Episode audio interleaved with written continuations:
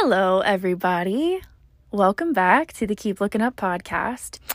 I am really nervous and excited about this conversation. I actually co- recorded this this specific conversation last year in November, and it has been sitting in my computer banked because a lot a lot has changed over the last year since November, and um, something that hasn't changed is my inconsistent boldness. So I was feeling extremely bold when I reached out to have this conversation. And then after having it, as life continued to move on over the next few months, I was feeling less and less bold. So here we are again, almost a year later, and I am gathering back up my courage to share this with you guys. No takesies, backsies. okay. So I am nervous and excited. And now I'm going to introduce you to the amazing, amazing man that I had the privilege of having this conversation with, without whom I would not have the boldness in this moment to continue on. So, today we are going to be talking with John Hornsby, who is happily married to his wife Kim for 36 years and going strong. He has two grown kids and four grandkids. John refuses to be put into any religious, denominational, or political box, but likes to say he is a follower of the long haired, sandal footed wanderer from Nazareth who loves everyone unconditionally. Nothing more and nothing less. A spiritual sojourner himself, he is called to help others find their way knowing the God they think they believe in. I know. Amazing. Okay, so without further ado, here's a conversation with John Hornsby. Love you guys. Keep looking up.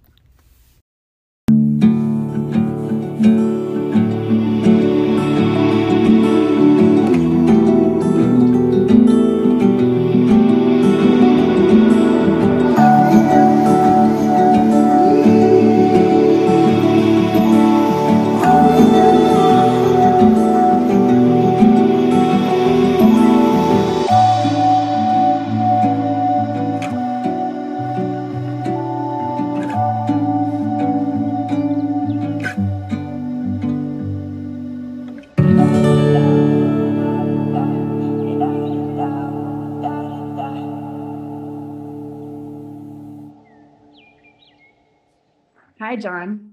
Hey, Mackenzie, what's up? I'm Hi, wonderful. Good. How about yourself? Super good. Thank you so much for being here with me. The privilege. Thanks. So it's kind of cool how we got started on this journey and for you to even be here with me. For everyone who's listening, Mr. John Hornsby is the father of one of my childhood best friends, Hannah Hornsby. So in the eighth grade, um, I met Hannah at school and I reconnected with her on Instagram because she was watching some of my videos and some of my content. And she was like, Hey, you and my dad would get along. You should shoot him a message. And so I did. And then we got on a Zoom call. And then here we are. It's been like this amazing, like almost like what I feel like this podcast is like all about. It's just like this amazing like the things that you can't do yourself or take credit for at all and how like relationships are formed or like how things are put in your path that's what this has been you know for me so thank you for being here Sure. Uh, it's, again, it's a privilege and to be a part of a divine collision like this. And who, who'd have thought that, you know, in, in, in, your eighth grade year, and I was much younger at the time as well, you know, we, we would come to a point like this, but I guess God was up to something even back then. That's right. Yeah. And it's cool how like when I got that message from Hannah, like she felt what, what she felt, like watching my videos and having that moment is exactly what I felt. I read it and I was like, oh, she's right. Like I didn't even hadn't even watched your videos yet, but something inside of me was like, absolutely. And so it's just really cool. It's so cool. Super cool. Super cool. So yeah. So I'm gonna kind of start off by talking about like, I guess it's the developing and the unfolding of how like the relationship was formed and like this friendship and and for me it is friendship um which like even now sounds weird because i didn't even want to call you anything but Mr. Hornsby when we first talked. I was like writing you an email, like, did I call you John? Um, but now that feels super normal.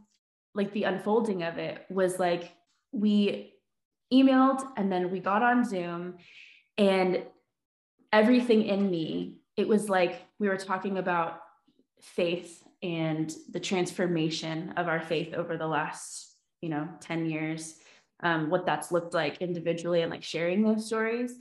And in that initial conversation, there was like this fire that kind of lit up in me that was like, tell him all of your secrets. Like something in me was like, tell him everything, tell him all of the things that you're scared to tell people. And initially, I didn't, right? We got off that call, we had a beautiful, amazing conversation, and it was great.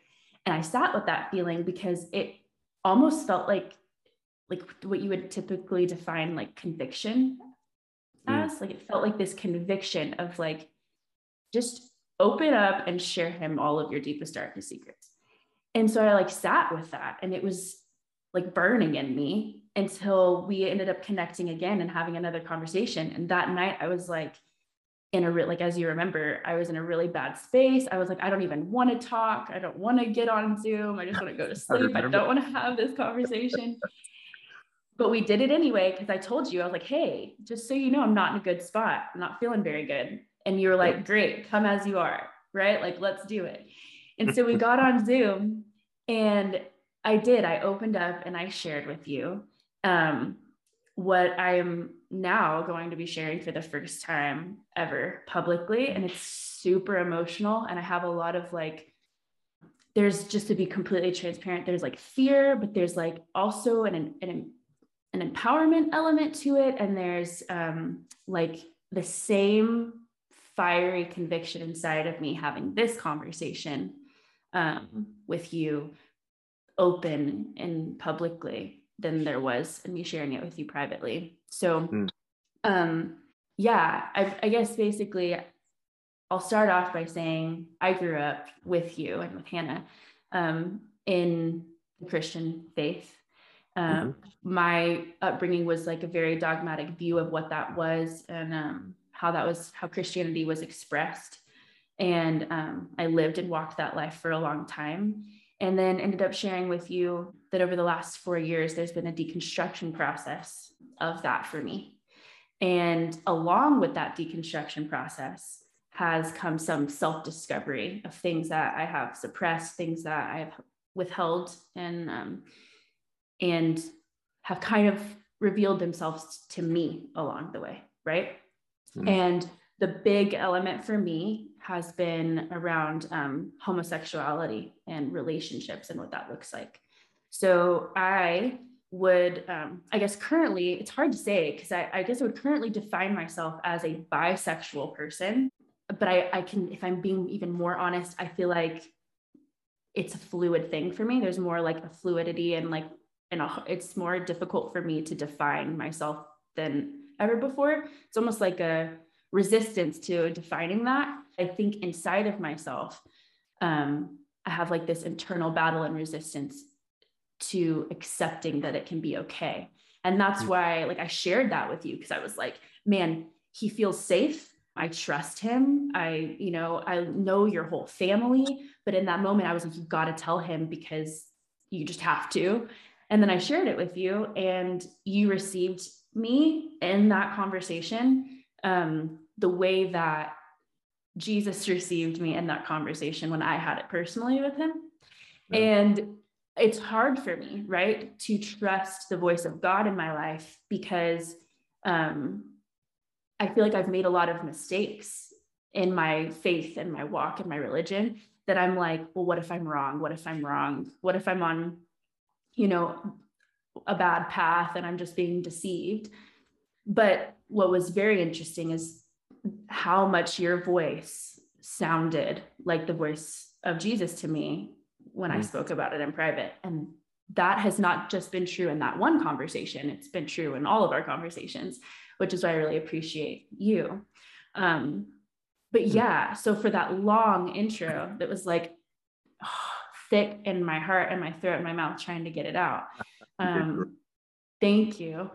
uh, that's what we're going to be talking about today for myself and for you and for the community at large who still want to say like i i believe in jesus or i am a christian or even people who don't feel that way but are struggling internally with um, expectation or outside judgment whatever it may be about this issue you know this this issue i mean of of homosexuality or like whatever that looks like just relationships in general and yeah i want to dive in to mm. the heart of that with you today let's do it i mean what a privilege and and and what a what a oh, just an exhibition of courage and and beauty, you know, to watch you, Mackenzie, uh, and listen to you uh, express your inner soul the way you just did. And so mm-hmm. I, I, can just say personally, thank you. And I think I'm speaking for many, many people that are going to be listening to this as well. Thank you. Yeah. Thanks for being here. well, this is going to be great. Uh, where would you like to start? Yeah. So when I talked to you about it initially, I don't know what I was expecting, but I, of course, there's always the fear of um, I was like, I'm going to tell him this. And then he's going to be like, cool. So we're going to save you from yourself and make sure that, like, I'm going to lovingly pluck you from the hand of the enemy. And I was literally like, you know, there's a part of you that feels that way, but there was a, a voice inside of me that was like, but maybe it's going to be different. Right. and so you shared with me like some beautiful experiences, and you actually were like, opened up to me about um, like your process because you have gone on a process yourself of like thinking about these things right and it's extremely relevant lots of people are dealing with it in ways that maybe now more openly than ever right mm-hmm. people are really talking about this so i really just want to start by like asking you what was your process i guess what got you started thinking about it individually on your own a great question. What a great question, and thank you for the way the way you presented and asked it. it made it easy for me to to respond. You know, I, I grew up the, the, same similar way. You know, I grew up in a, in a, in a more of a fundamental evangelical type of a, nothing wrong with that, but just a fundamental yeah. evangelical kind of you know right, wrong, black, white do don't you know either or kind of uh, of a of a theology. And in fact i went to seminary for a number of years to kind of learn how to tell other people how to do that you know? And uh, and what i found in um, at a different seminary uh, where i graduated from i found a, a myself in a, in a, class called um, inclusivity exclusivity the divisions in gender race and socioeconomics. I mean the, the the title was longer than the course but but it was a beautiful class. And and we learned from this gentleman named Dr. Eric Law, who became a, a personal friend, and uh, does some really good research on multicultural uh, environments. And it's about how to get people to talk to each other, how to get people to listen to each other. And he he defines this thing, and this is I'm going to I'm answering your question. He defines this thing called a grace margin. And so as I was learning about, you know, that each each of us have our own little safe place, our little safe haven of comfort and theology and mindset and whatever. But there's this thing in between us called the grace margin. And if we can step into that and just listen and don't don't it's not talk time or debate time it's listen time. And then when we return to our safe zone then then then we'll probably have a bigger safe zone than we had. I go that that's like a really cool concept. So i practiced that with a um actually with a cousin of mine who's been in a same-sex uh, marriage for gosh 40 years i think one of the most beautiful things i've ever seen. So and they lived in Austin at the time, and I said, you know, hey, I'd like to while I'm here in town, I'd like to come come stay with y'all uh, for the weekend while while I'm in class. Great, love to have you. So at dinner one night, and I won't tell a long story, but at dinner one night, I asked them, would you please share your story? How did you get to know each other? Tell me your story. And and they told me the most beautiful story I'd ever I'd ever heard about a relationship and how it began and how it started, and the way they looked at each other and the way they talked with each other and the way that they uh, interacted. I've married hundreds of heterosexual couples. And I've yet to see that kind of love, intimacy, and unconditionality of, of a relationship uh, that I that I saw and still do see in those two. And it really caused me to go, you know, I didn't really have any hard and fast, you know, laws about yeah. things in, in my theology. I've always been pretty open minded anyway, but I really got to see a beauty in that and it caused me to really begin to, to not question but really begin to kind of expand okay what is this really about what is god's love really about not what do the rules say and what is chapter and verse and all that stuff but it was more about what is what is god's love really all about between two people and it and it got much bigger than, than it used to be. That's kind of where it started. So I hope I answered a little bit of your question. Yeah, you did. Was there any kind of, I know you said that you didn't have any hard, fast necessarily beliefs, you know, you're a little bit more open minded, but was there any kind of struggle or resistance that you had that you had to, that took you on like a longer, more in depth um, study on this? Or was it more of like you had this experience and that was it for you? You were like, okay, like I, I think it that's beautiful. Pretty, it was pretty quick for me, uh, Mackenzie. It was um, uh, for me. I can only speak for myself, but I mean, I right. I didn't have a real hard thing that I had to let go of. You know, that had to die a, a mindset that had to die off so I could take on a new one. I kind of was yeah. like, you know, um, maybe I'm maybe I'm uh, more of a heterosexual attraction in in a in an intimate relationship. I got tons of friends and tons of relationships with all different you know types of individuals. But my, my point is, I guess for me personally, uh, I had my own thoughts and feelings about what what about me, but that doesn't apply to everybody else, you know. And so I began to say, hey, let me, I want to I want to hear the story. And also, what I noticed in that that dinner that night, Mackenzie, that I didn't really expect, and it, I did not have a hidden agenda. I wanted to hear their story and I wanted to learn. But what I also saw was apparently it was one of the greatest gifts I've ever given them. Anybody had ever given them to say, tell me how you met. Because most of the time they're defending themselves or ignoring themselves, uh, their relationship in public for fear of, of, of whatever. And, uh, and so what I found was, you know, somebody said, he really, he really wants to hear our story and we want to share it you know and uh, i thought wow what a beautiful gift i didn't even know i didn't even plan on giving that to him but apparently it, it was and so uh, so it was pretty fast for me you know uh, because i didn't have a uh, some long, hard, rocky road to to traverse, you know, to to get to this new mindset. It was, you know, and I found out too, you know, my, my dad, you know, God rest his soul, and my mom, God rest her soul, you know, dad, you know, old World War II veteran, you know, pretty yeah. small box minded guy, really smart, but pretty small box. You're either in the box or you're out of the box, you know. Yeah. And uh, and but my mother apparently, you know, she was a little Southern Baptist preacher's kid, you know, and, and kind of a June Cleaver in the flesh, you know. Yeah. And uh, and I, and that was my mother. And um, but apparently she was extremely open-minded really mm-hmm. fought for the rights of, of, of lots of diverse uh, uh, peoples uh, in the world I, I, didn't know any of that growing up but apparently yeah. after she's been um, been uh, gone and, and, passed from us a long time ago i hear from other relatives some of the some of the ways that she would address things and people that she would kind of dress down a little bit with closed mindedness and things. I go, well, maybe yeah. I got a little DNA in me after all. I don't know. Yeah. It's cool to hear you talk about it because it's that's how you received me. It was so easy for you. Like you mm-hmm. received my story and my experience and what I'm processing and going through in life right now way mm-hmm. easier than I do for myself. Like mm. I struggle way more, um, or it's a harder pill for me to swallow than it felt telling you. You were like, cool, man it's great. Good for you. Like it was so easy. And I was sitting there like, that's it. Like just good for you. Like that's it. Like there's nothing else. And I think like what I what I want to talk to you about is because is about like specifically related to what is preached in the Christian church. Is I mean, for me, like evangelicalism on this topic, that is, it's been ingrained in me, right? That it is it is wrong, that it is a sin, and that if there's any sort of grace around the subject, it's grace because we are all sinners.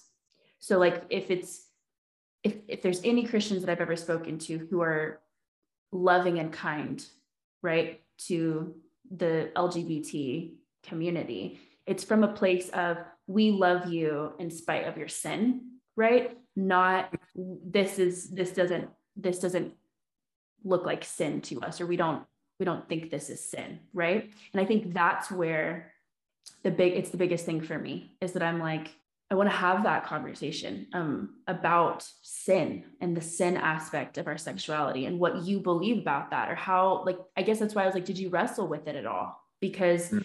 i do and i did you know? So do you consider it sin and if you don't why not so oh wow this is this wow you're really good at this um i want to talk about sin in general just just for a second if, if that's okay and, Please, and, I'll, yeah.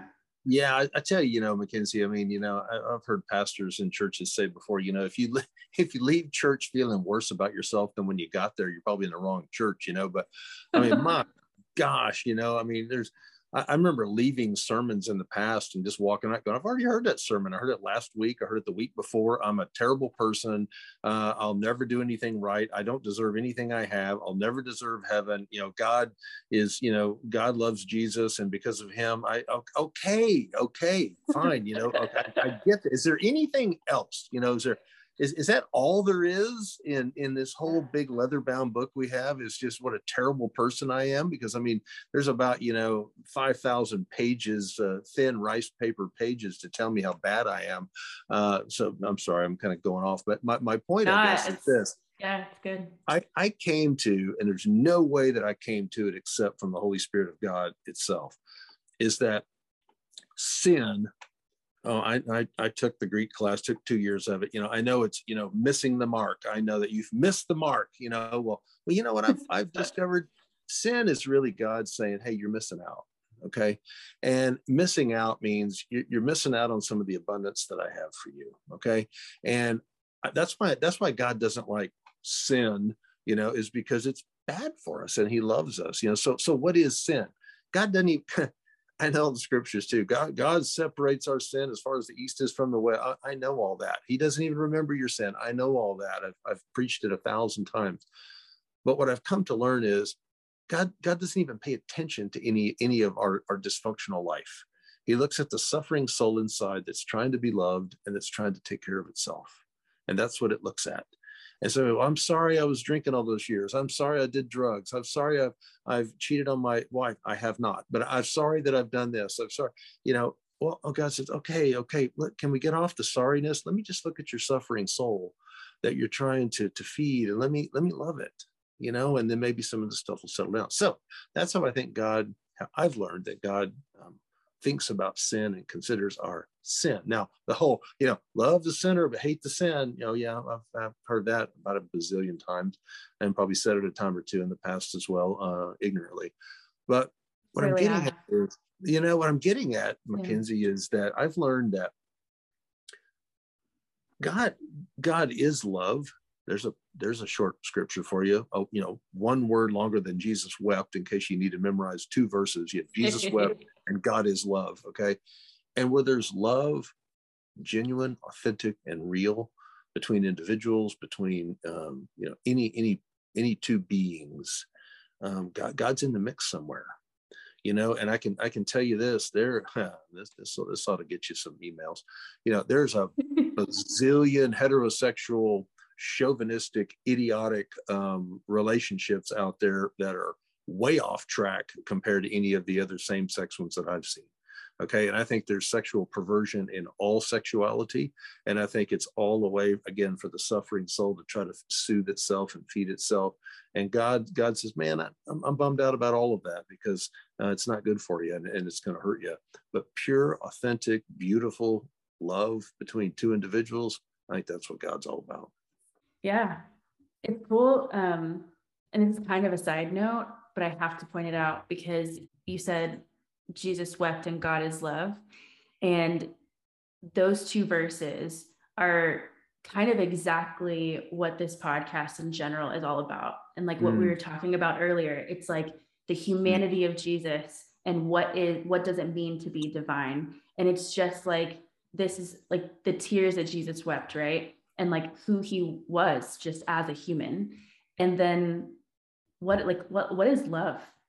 Right? Like what like how do you i mean there's lots of ways to define it but that is like it's god is just pure love and there's no fear in love. Um love is kind and is patient right? Keeps no record of wrongs. Like this is what this is who god is. And so when you said that i was like dang that's like that's the exploration of this podcast is is that our humanity and our divinity and like those are the expressions of that for me. Mm. Oh, um, it's cool. It's cool. Yeah. So one thing that's been coming up in my mind since we like started talking today, I didn't expect to want to ask you this question or talk about this, but we're diving in because it's like nagging at me. Um, is the physiological aspect of like humans created by God and procreation. Because in my experience, when Christians have run out of biblical excuses for why being gay is wrong, because you'll use because now now people are getting good, right? There are other Christians who are like challenging scripture like, well, this doesn't necessarily mean what you think it means. So it might not mean that it's wrong to be gay. And now Christians are the Christians who are like, no, it's a sin, are like, what the heck? How do we, what do we do? Right. Like they make a good point. And so it kind of has come down in personal conversations because before I even like let myself realize this fully, like individually in my personal experience, I started to think about it more. I started to have more friends who were gay, right? And I was like, man, like I love them and I I see them in good relationships. Like it started to challenge my own beliefs, you know, about I just thought that I was like this, that I was, I was a, I had something wrong with me that I was trying to fix, right? But then I was watching other people, just like you had that experience with your cousin, and I was like, wait a minute, you know, you're challenging me here to by my own beliefs about myself, you know. Um, so then I would have these conversations with Christians, and what it would boil down to is they're like, well, God made man and God made woman to, you know, procreate, right? So I'm just going to hit my equipment all over the place. and um, if it was supposed to be like, if intelligent design, if it was really supposed to be man and man or woman and woman, then God would have created our bodies to be able to populate the earth or have children and it trips me up. I'm like, man, you're right. You got me there with science. Like, I don't know, right? Like, if we are created in these ways that we are supposed, like, man and woman are supposed to be together, is that the answer to why it is not God's design? and what are your beliefs around that? Do you have any? Have you ever thought about it? I mean, I don't know. That's funny, you know. So you talked about, you know, this little tapping and this nagging that, that came up in you, and I'm like, you know, well, that didn't start with me until you started talking. I was like, now it's now it's tapping on me, you know, to to, to speak as well. So, you know, oh, I uh, my my smartass answer would would be this.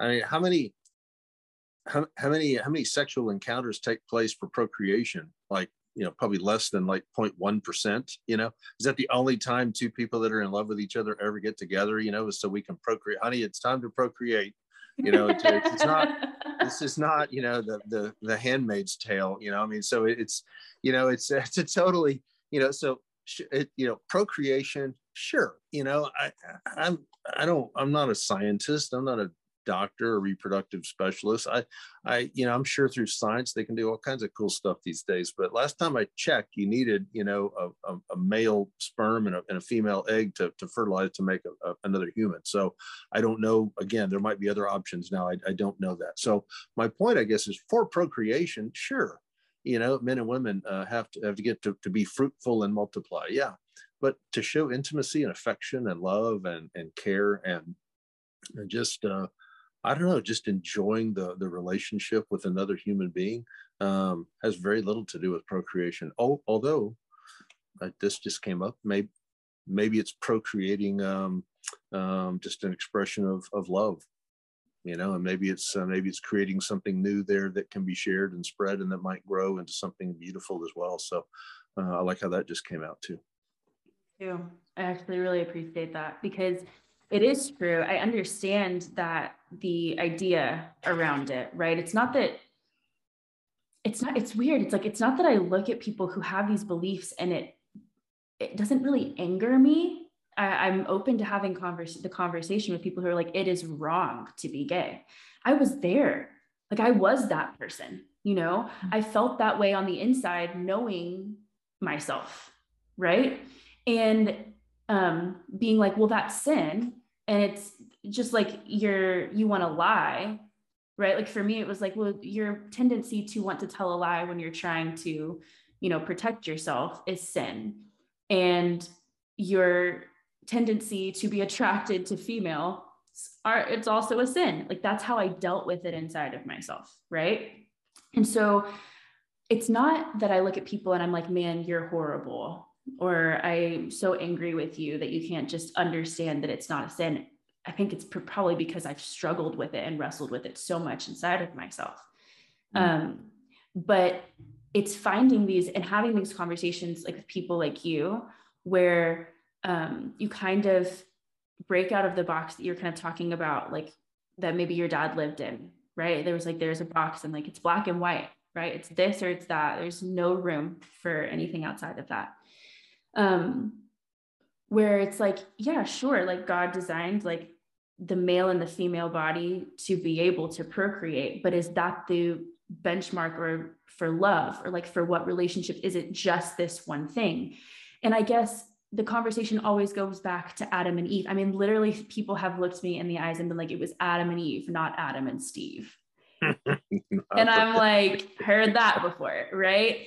And yeah and so it's like okay cool right but we have i guess this is kind of going into like a conversation about the bible a little bit because I love I love the Bible and I, I appreciate it. Um, but is that one um, poem about how God created the earth? Um, is it the rule book for mm. all humanity and life on earth forever? Right? Is it supposed to be a beautiful poem about how God created the earth? or is it just actually a set of rules right and i feel like that's how i had viewed the bible my whole life on all on all fronts not just on sexuality but just in general i was like the bible wasn't this beautiful love story. No matter how many times people from the pulpit was like the bible is god's love letter to you but also like listen to everything that it says or you're going to hell right? Like every do everything right or you're going to burn forever. Um but it's a love story and like it's just like basically the same thing as saying um, that Christianity is supposed to be about relationship and not religion, but then they just preach religion, right? It's like, what are, when are we going to talk about the relationship then? You know? Um, but now as I read the Bible, and this has come from the last four years of just deconstructing and but love being in love with Jesus, right? And um, almost just like like hanging out with Jesus for the last four years, it's it has become when I read it, it's like I read it differently. I just it does not feel like the same book to me. And all of a sudden I'm like, this isn't a rule book, right? Like this is a beautiful poem. Like, what are we talking about? Right? Like, this is a rule. These are not rules. This is not about right and wrong. This is not about black and white. Like, that's not what this is. And of course, like I'm not um, a theologian. I know, uh, you know, very little about the Bible. I just know my experience of it. I know my experience of it growing up, and I know it's my experience of it over the last four years. And um, I also know that, like, if I resemble anyone at all in the Bible, it's Thomas. I am a doubter. But what I also like, it's like I'm a doubter of my beliefs. I'm not just a doubter of Jesus. I'm not just a doubter of faith. I'm I doubt myself. I doubt my own ability to interpret scripture. I doubt my own ability to hear the voice of God and be led in the right direction. Um, I doubt mm my own choices. I doubt, I doubt all of it. Right. And um, it's probably like, like a really, one of the really messed up reasons I started a podcast. You know, it's like to be, to be completely honest, like weird. I'm just word vomiting to you. Like I have a personality disorder that causes me to need to look to other people to tell me that I'm okay and that I'm doing things right so that I don't have to rely on myself. Like I had a therapist look at me and be like, that's a personality disorder, honey. It's from trauma. Welcome and I was like, right? I'm like, wait a second, it's chemically wrong in my brain. She's like, yeah, because your whole life you just looked to everything, right? You were just born and raised in this place. And it doesn't affect everyone this way, but it did me, right? And so I was born and raised in this environment where I wasn't allowed to make my own choices. And when I did, it was wrong, right? So here I am going against the grain, just like, cool, I'm going to be gay and like raise two kids by myself and like definitely going to start a podcast because someone freaking helped me. Like that's how I feel. Like I'm like, someone tell me what's true. Um, and that's okay because like the it's the, the beautiful exploration of it is that what I'm learning, um, no one really, really knows. Like no one knows a hundred percent anything, but we all have experiences that have brought us to certain places in our lives and we've gained wisdom from. And like, just like I was saying earlier in our conversation, talking to you, the most validating thing that you have given me is something that you didn't even know you were giving giving me or that you could even try to and it's that what i was saying that your voice and the things that you say match the voice of god in my life i mean to the like dreams mm. that i've had right mm. or like conversations where i'm like praying and i'm the one weeping and reading the bible and i get like that that you know an answer to prayer that i just have mm. like a knowing or feels like something has been answered and then you'll say something and i'm like holy shit he literally verbatim said right or that's mm-hmm. exactly what i experienced and um and so i'm I, I guess like in all of this in faith and in sexuality and how all of it's combined i am very much in the midst of my journey. Mm-hmm. you know it's not like a place to be. Yeah. And it it scared the hell out of me for so long.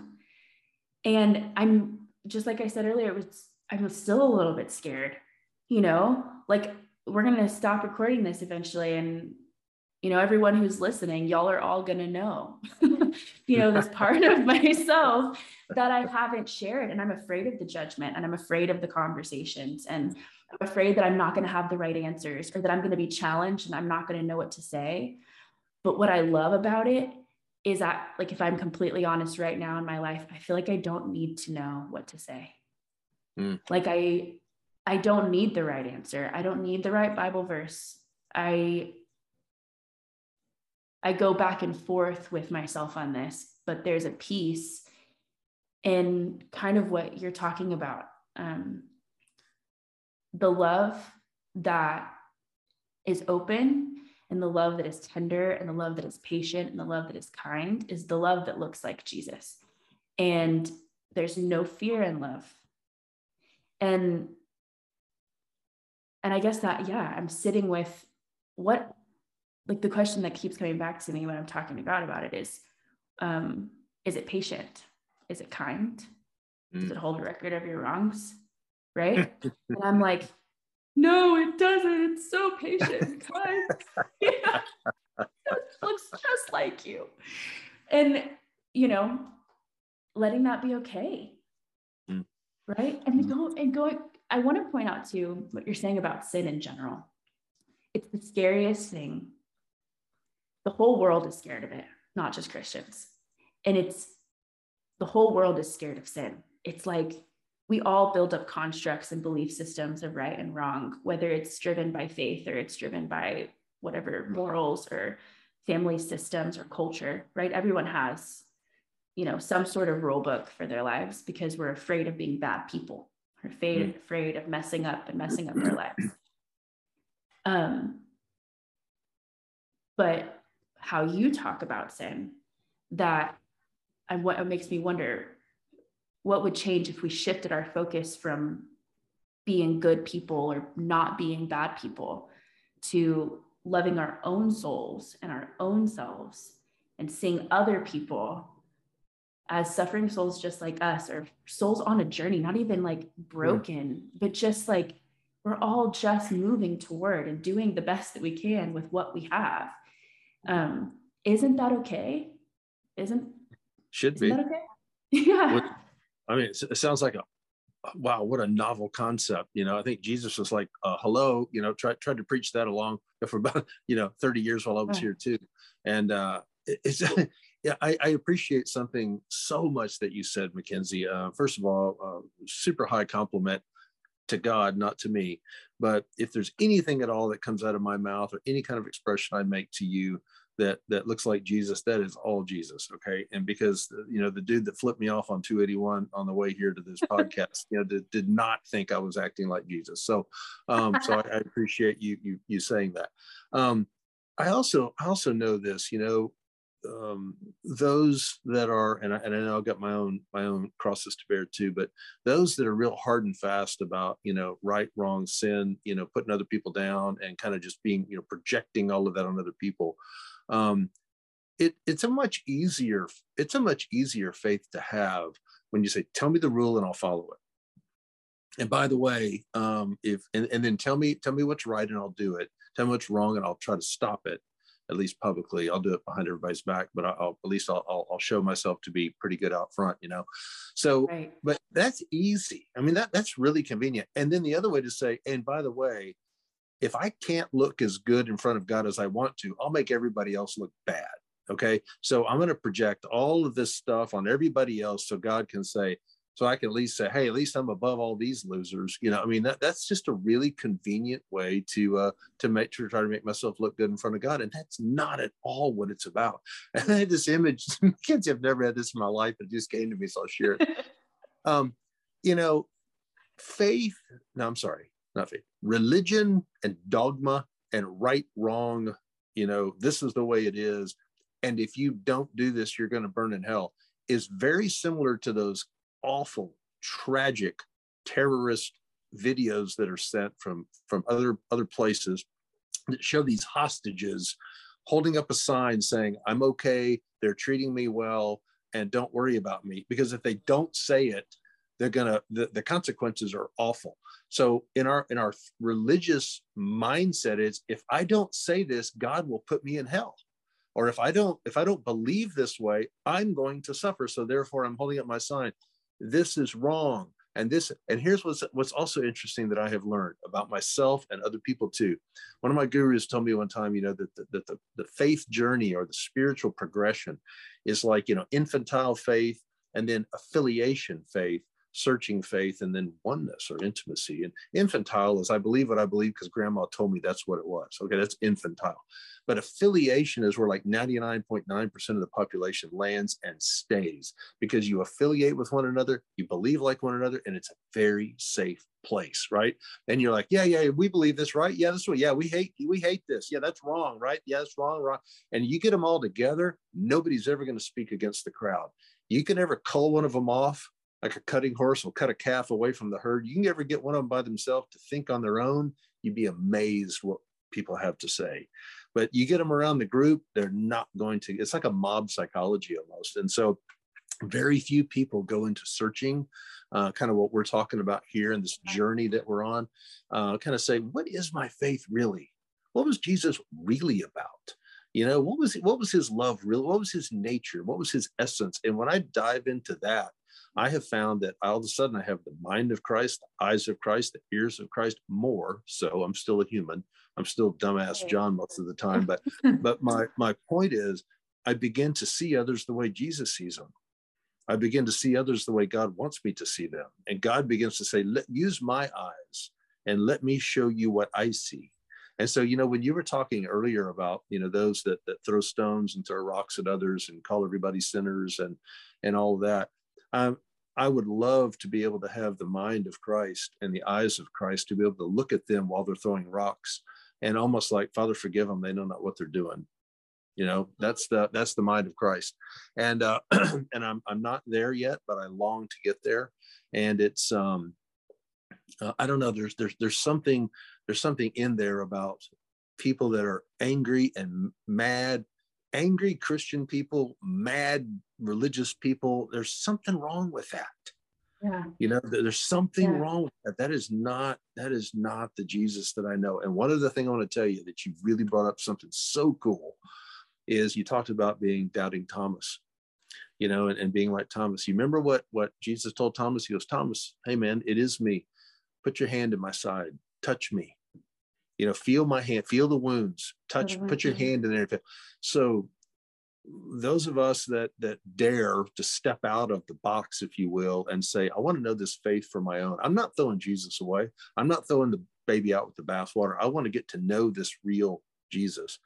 Um, that means we're touching him. We're putting our hands in his wounds. We're putting our hands in his in his hands and saying okay I, I'm, I'm touching you. And when we touch him that's a totally different experience than just believing in him and uh, and believing some words on a page much different I'll never forget. It's re- it's bringing me back to um, and like I don't know what this cool lighting thing happened Can you see that yeah, on the screen? Divine orb going on or something. It's awesome. We're just gonna let it be. So rock and roll. Um, but yeah, I uh it brings me back to I think it was our second conversation when I ended up talking to you initially about all of this stuff. Um, you brought up the ver- a verse in the Bible that has stuck with me as guilt and shame my whole life. Hmm. Um, and it's that the narrow, it's about the narrow path and how not many people find it. Mm. I always read it this way and was it was preached to me this way that the narrow path was actually living the way that the bible teaches you to live or living the way that the church teaches you to live. Um, that it was hard it was going to be a very hard life trying to be holy right? Um, and trying to not mess up and make mistakes and, and to not sin. It was all about sin for me. It was like man it's a narrow path it's a narrow path. Like don't deviate from the path, right? But the more you try not to, and you're just a human being, the more you hide yourself and your sin because it's impossible not to self sabotage or try to destruct your life at certain points, right? Like that is life. Like that is life. You are going to do all of those things. You know, you're going to, you know, lie and cheat and do all whatever, you know. And as we're figuring it out, and so the more you're like, it's a narrow path, it's a narrow path, you you hide. And you're hiding from yourself and you're hiding from God, which is exactly what God is talking about in Genesis with Adam and Eve, right? Like they ate the fruit off the tree that he's like, if you eat that tree, it's going to poison you, right? And like they eat it. And then they realize that they were naked and then they hid from God. And God comes and finds them and is like, hey, I love you. And another conversation I had actually with Brad Jersak, he brought this up and he was saying, and then when they left the garden, God went with them. Mm-hmm. Like we are constantly running and hiding because of fear and shame, but God is constantly with open arms loving us regardless, right? It's exactly what you're talking about. Just unbelievably concerned with his relationship with with God. God is concerned with God's relationship with us, right? And um and you brought up the narrow path as being something different and i'd love it if you would just share quickly what your take is on that narrow path. Yeah uh, I, I, remember um, um, kind of diving into it and this is something that i've enjoyed doing i'll make this quick but you said you said it when you first started this whole podcast about you know, really reading scripture differently now and seeing it differently. And I believe that the authentic Jesus is down underneath the old smelly pew cushions of the church, you know, somewhere down in there, and beneath the uh, the sticky pages, you know, and the stinky, smelly pages of the old of the old scriptures. I believe the real Jesus is in there, and and so I like to dig underneath it. And I like to see what's underneath there. And you know, when it says, you know, that this this narrow gate, the narrow way, and whatnot the I'm not a scholar by any means, but but the Greek um, translation of that or the Greek meaning of that, it, it's a it's a it's a pressing way. It means like it's like a bottleneck. It, it goes from a wide way to a narrow way. So those who dare to go down into that, it presses us like a wine press or great press or or something. So it's a pressing way, not oppressing, but it's a pressing way that means it presses us for our good and squeezes things out of us and exposes things. And it's kind of messy, you know, it's kind of, uh, kind of, kind of breaks us down a little bit, but you know what it's doing?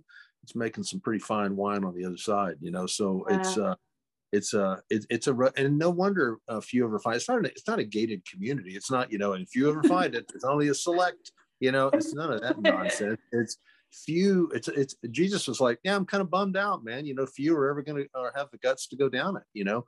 Uh, this is where i am and i'd love to have you join me on this journey um, but but few are ever going to ever going to find it you know? So that's that's what i that's what i learned that it is.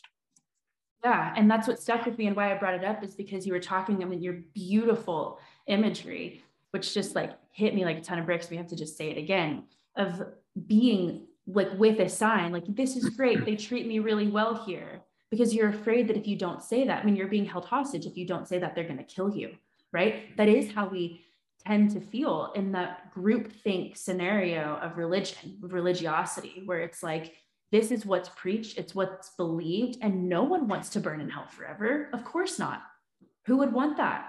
Right. So we're going to be abused. I mean, we will let ourselves abuse. I mean, a lot of my religious abuse came from myself, right? And my own beliefs and my own abuse of myself and self sabotage and not allowing myself to actually be in relationship because I was hiding so much sin or what I believed to be sin that it kept me from God. That's what it means. Like sin is what separates us from God. It's like that's I was separating myself from relationship with God by believing that every move I made was sin in my life. Like that I that really felt true for me. You know, it was like I couldn't think a bad thought without being like, "Oh my gosh, I'm unholy. I don't actually I must not love you enough."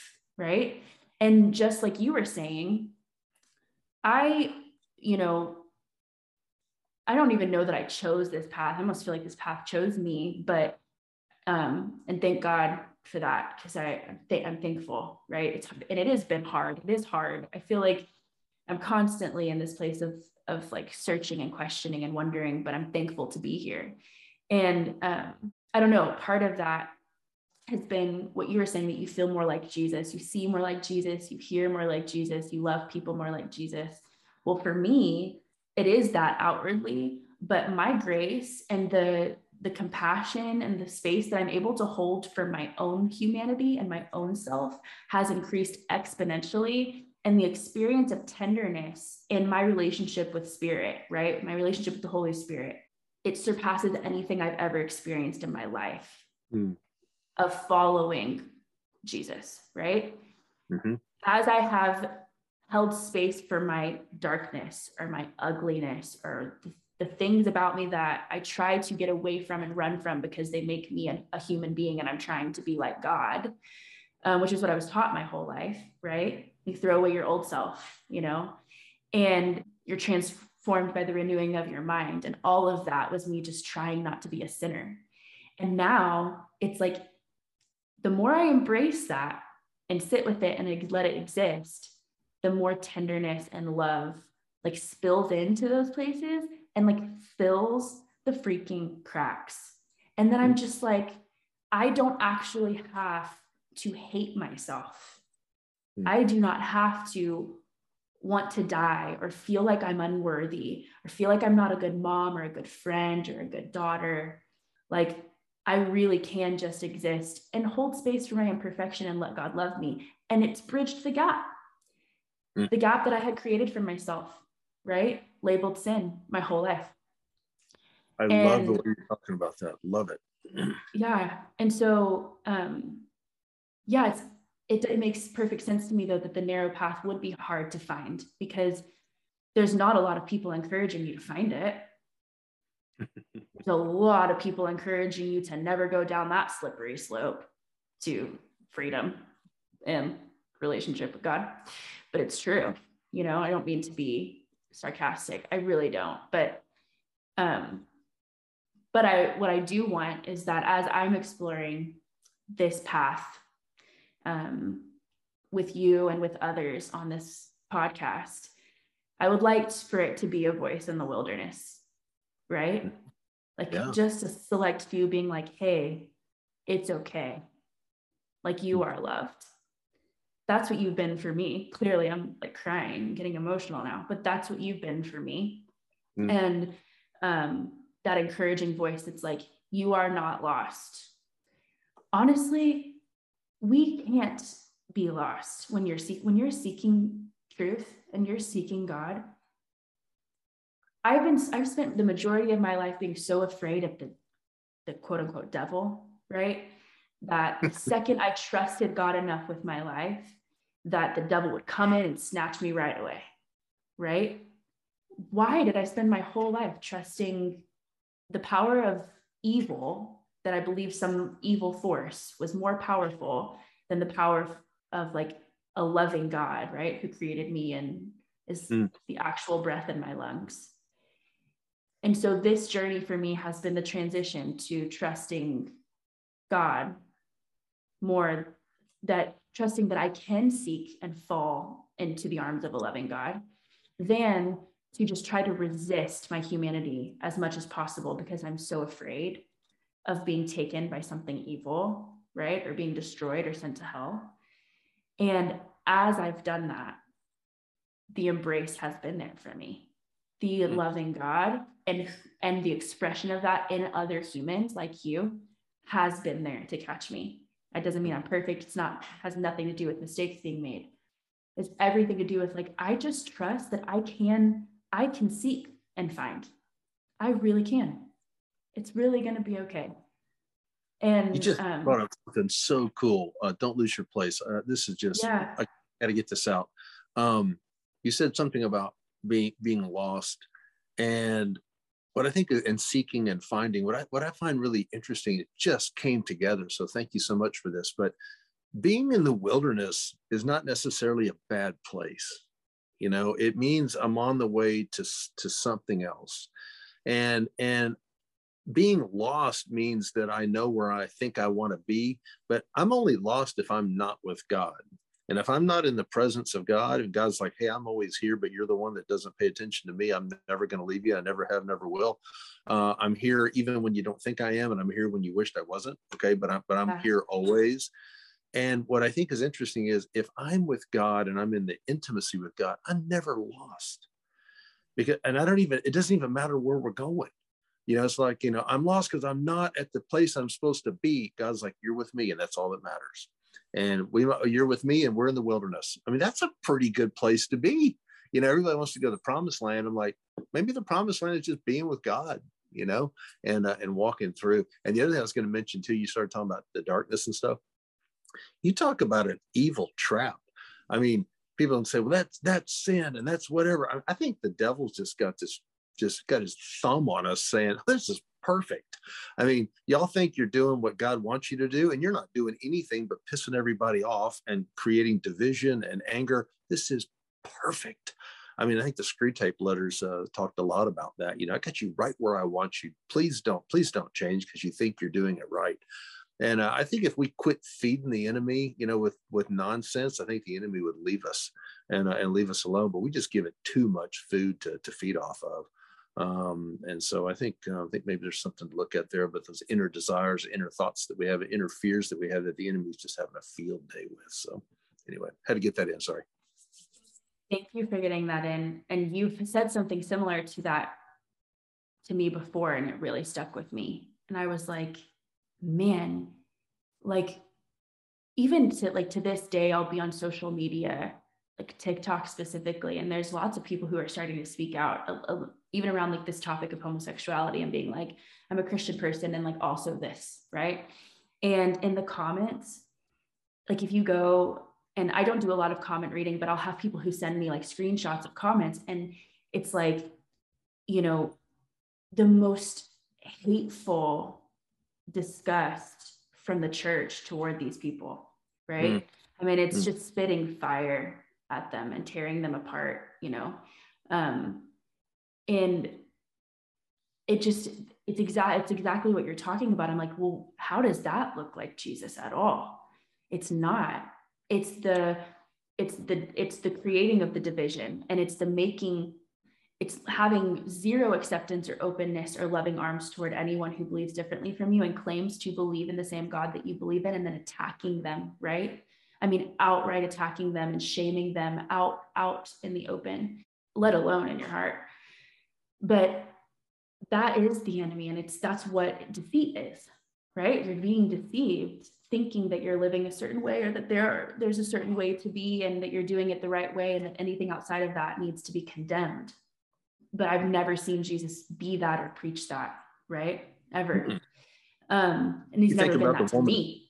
Think about the woman caught in adultery. I mean, that beautiful little story there. You know, it's it's this poor poor woman, and these these these religious nuts come out and they want to stone her, and they said, "Well, right. it says in the word, you know, that anybody that does this deserves this." And he draws his finger in the sand, and then what does he say? You know, you know, he who has no sin, you know, can cast the first stone. They all dropped their stones and they left. And he told the girl, hey, go and, you know, go in peace and, and sin no more, whatever. I, I, don't think there has much to do with sin there at all. I, th- I think it's a poor suffering girl. You know, talking about digging beneath the scriptures, Mackenzie. This is a little bit of a stretch, but I got this one night during prayer. I think Jesus was really saying, whichever one of you people haven't slept with her, you can throw the first stone. but every one of you have slept with her. Yeah. You know, you're gonna you're gonna tell her that she's the guilty one.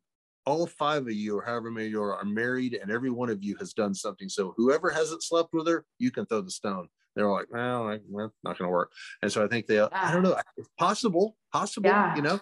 And then uh, turned to that girl and said, "Hey, girl, you know, you got you got more to live for. There's something inside of you. I know what you're doing. You're a victim. I know what you're doing. Hey, go and go and live your life." Uh, anyway, my my point is, you know, looking at sin and wanting to other people to pay for their sins and casting stones and throwing stones. Oh man, no, Jesus is much deeper than that.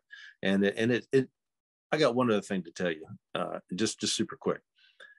Everybody wants a quick answer. What's the law? What's the rule? Tell me so I can do it or not do it. Right? Everybody, that's easy. We talked about that.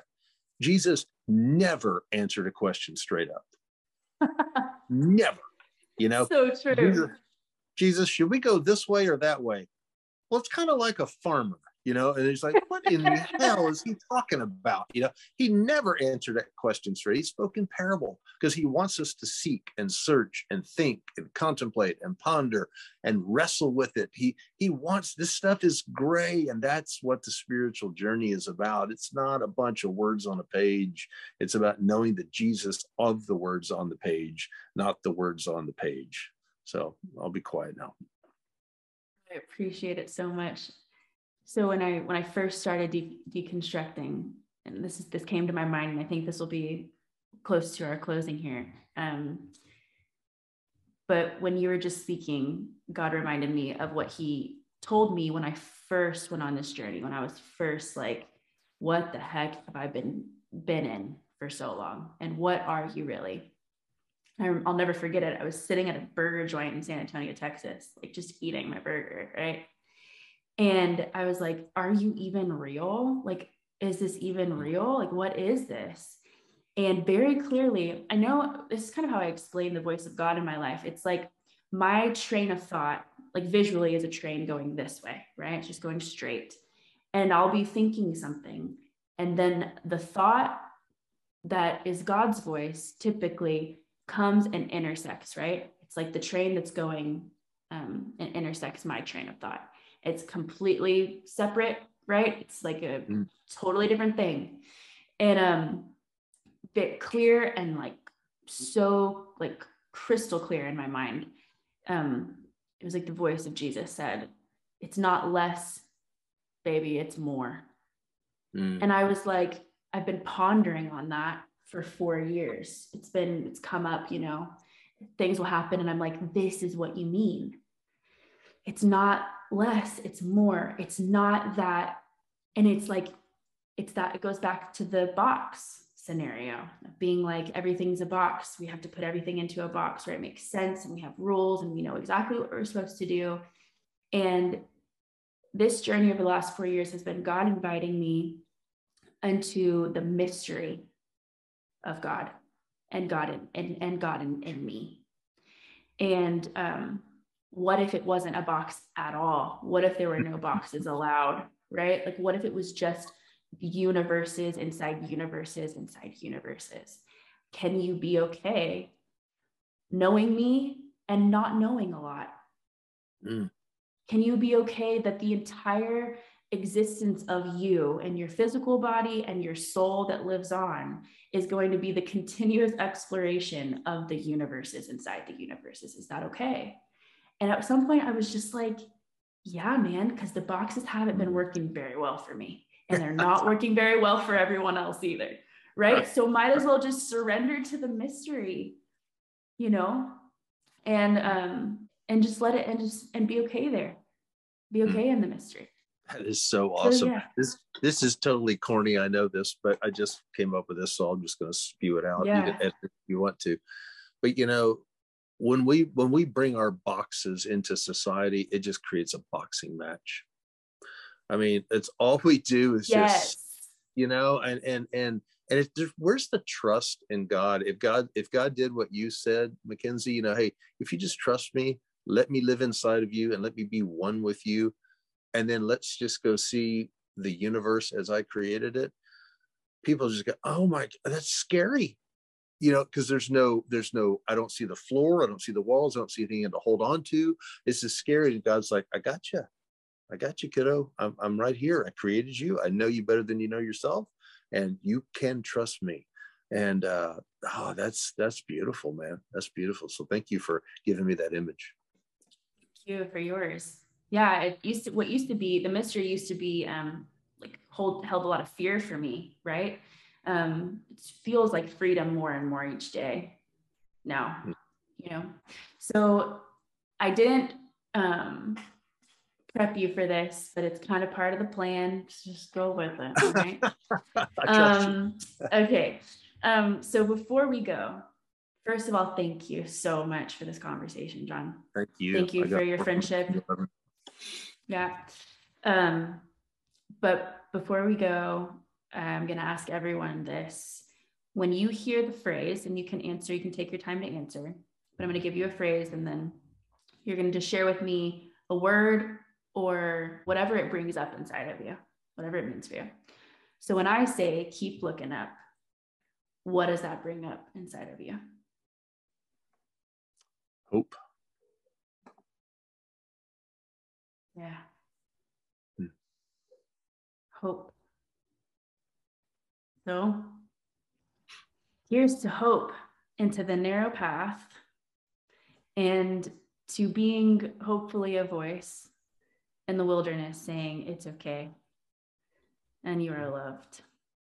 Thank you for loving me and for being here today. And thank you so much. And it's a joy being in the wilderness with you. Same.